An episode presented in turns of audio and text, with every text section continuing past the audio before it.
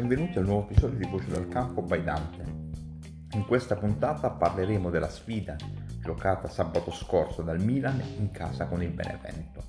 Partita importantissima per il Milan, che veniva da due sconfitte consecutive, di cui l'ultima netta nel risultato soprattutto a Roma in casa della Lazio, che aveva portato momentaneamente la squadra rossonera in quinta posizione, seppur a pari merito con Napoli e Juventus. Però a, diciamo, in virtù eh, conseguenza della classifica avulsa sfavorevole nei confronti della Juventus e positiva nei confronti del Napoli, però diciamo in attesa della sfida comunque di domenica prossima eh, allo Juventus Stadium in casa della Juve, poneva il Milan provvisoriamente, prima dell'inizio della quintultima giornata, al quinto posto in classifica, quindi fuori per la prima volta dall'inizio campionato dalla zona Champions. Quindi Milan giocava questa partita importante, che doveva proiettarla per qualche ora al secondo posto, ma comunque doveva riproiettarla in ottica Champions League. Sicuramente nel calendario delle partite che contraddistingue il Milan da, da quella sfida fino alla fine della stagione, la tra virgolette più semplice, perché giocava con la squadra meno in forma, il Benevento, ricordiamo, un solo successo nel girone di ritorno, comunque in casa, per quanto quest'anno in casa sia stata diciamo non positivissima l'esperienza rossonera, e dopo due sconfitte, quindi anche l'aspetto psicologico in maniera importante. Quindi sicuramente il Milan doveva assolutamente vincere questa partita per potersi poi presentare allo Juventus Stadium a giocare lo spareggio, secondo me Champions, in casa della Juve, con una posizione almeno uguale a quella della Juve, che doveva essere impegnata in una trasferta non facile a Udine il giorno dopo, che però potenzialmente poteva quindi appaiare il Milan in, con il favorevole scontro diretto, quindi con la possibilità di avere in ottica Milan due risultati su tre. Quindi Milan fondamentale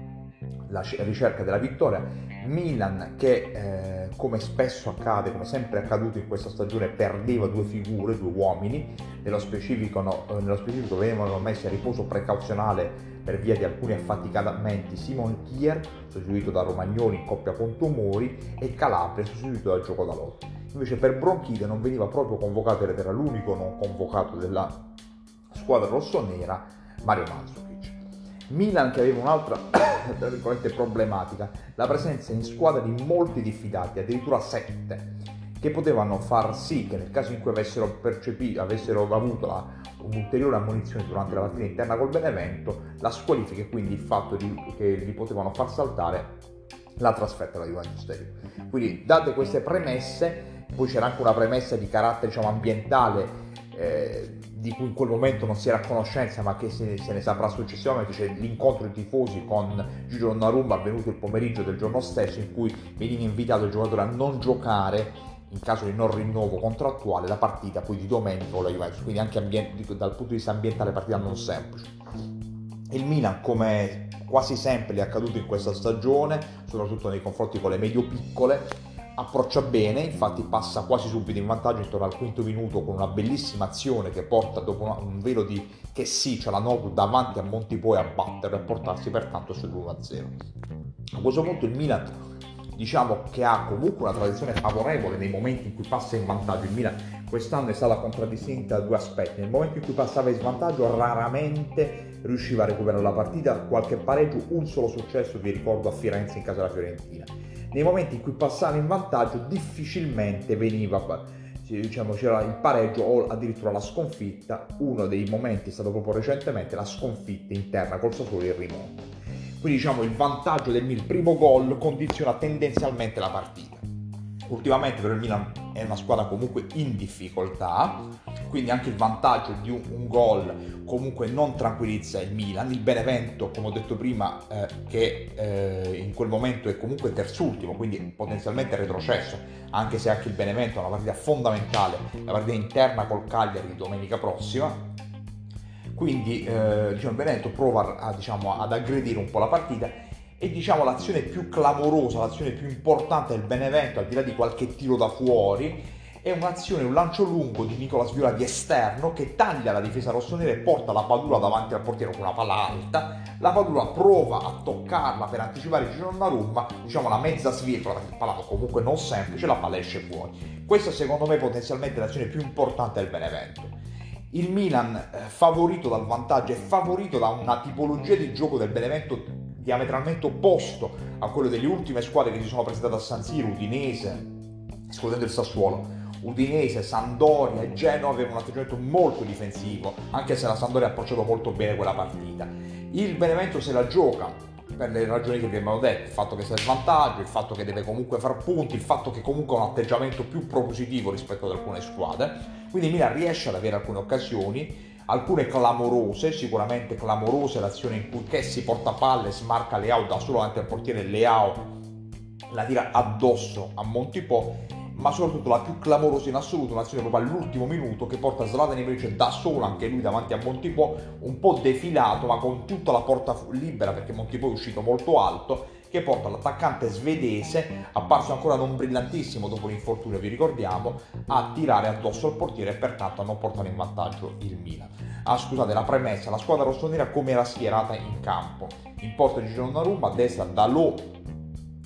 Tomori, Romagnoli, Theo Hernandez, Kessié, Bennacer, Saelemaekers, Noblu, Leao, quindi preferito al Rebic, Rafa Leao, e avanti tornava Zlatan Ibrahimovic, fondamentale nella impostazione del gioco.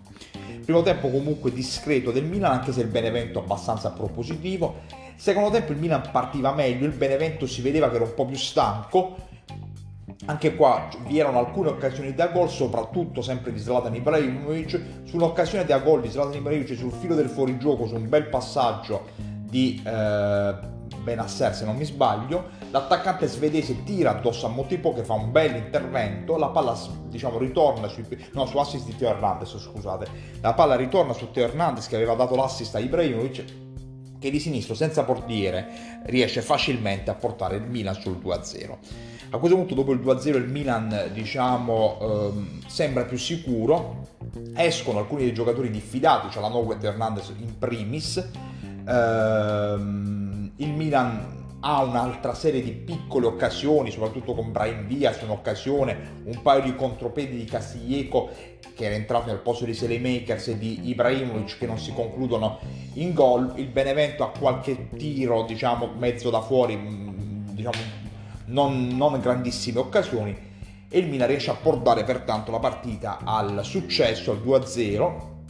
che permette quindi al Milan di presentarsi appaiata la Juventus allo scontro diretto, come ho detto prima, dello Juventus Stadium, perché la Juventus il giorno dopo comunque ha battuto il, ha battuto il, l'Udinese in trasferta, appaiato con il Milan e con la Juventus troviamo anche l'Atalanta, che il giorno dopo pareggiando a Sassuolo ha consegnato lo scudetto all'Inter con quattro giornate d'anticipo, scudetto comunque meritato la squadra nerazzurra soprattutto per il girone di ritorno. È un risultato sicuramente favorevole al Milan in ottica quarto posto barra terzo posto, e il passo facile interno del Napoli in casa col Cagliari uno a uno che ha permesso al Milan di distanziare almeno la squadra partenopea e quindi di portarsi di nuovo per un'altra settimana in Champions League al quarto posto. L'unica nota diciamo un po' sfavorevole, una ammonizione molto ingenua presa da Samu Castillejo nei minuti finali, Samu Castillejo diffidato, quindi ad oggi che è giovedì sembrerebbe l'unica assenza per la trasferta di, eh, per la trasferta di Torino in casa della Juventus. Trasferta come ho detto prima fondamentale. Le altre squadre che lottano in ottica Champions, il Napoli sarà impegnato alla Spezia in casa dello Spezia che comunque lotta ancora per non retrocedere, la Lazio sarà impegnata sabato sera, la Lazio ricordiamo in ritardo rispetto al Milan, la Juventus e l'Atalanta di cinque punti ma deve recuperare ancora la famosa Lazio-Torino, quindi potenzialmente a meno due, impegnata a Firenze in casa della Fiorentina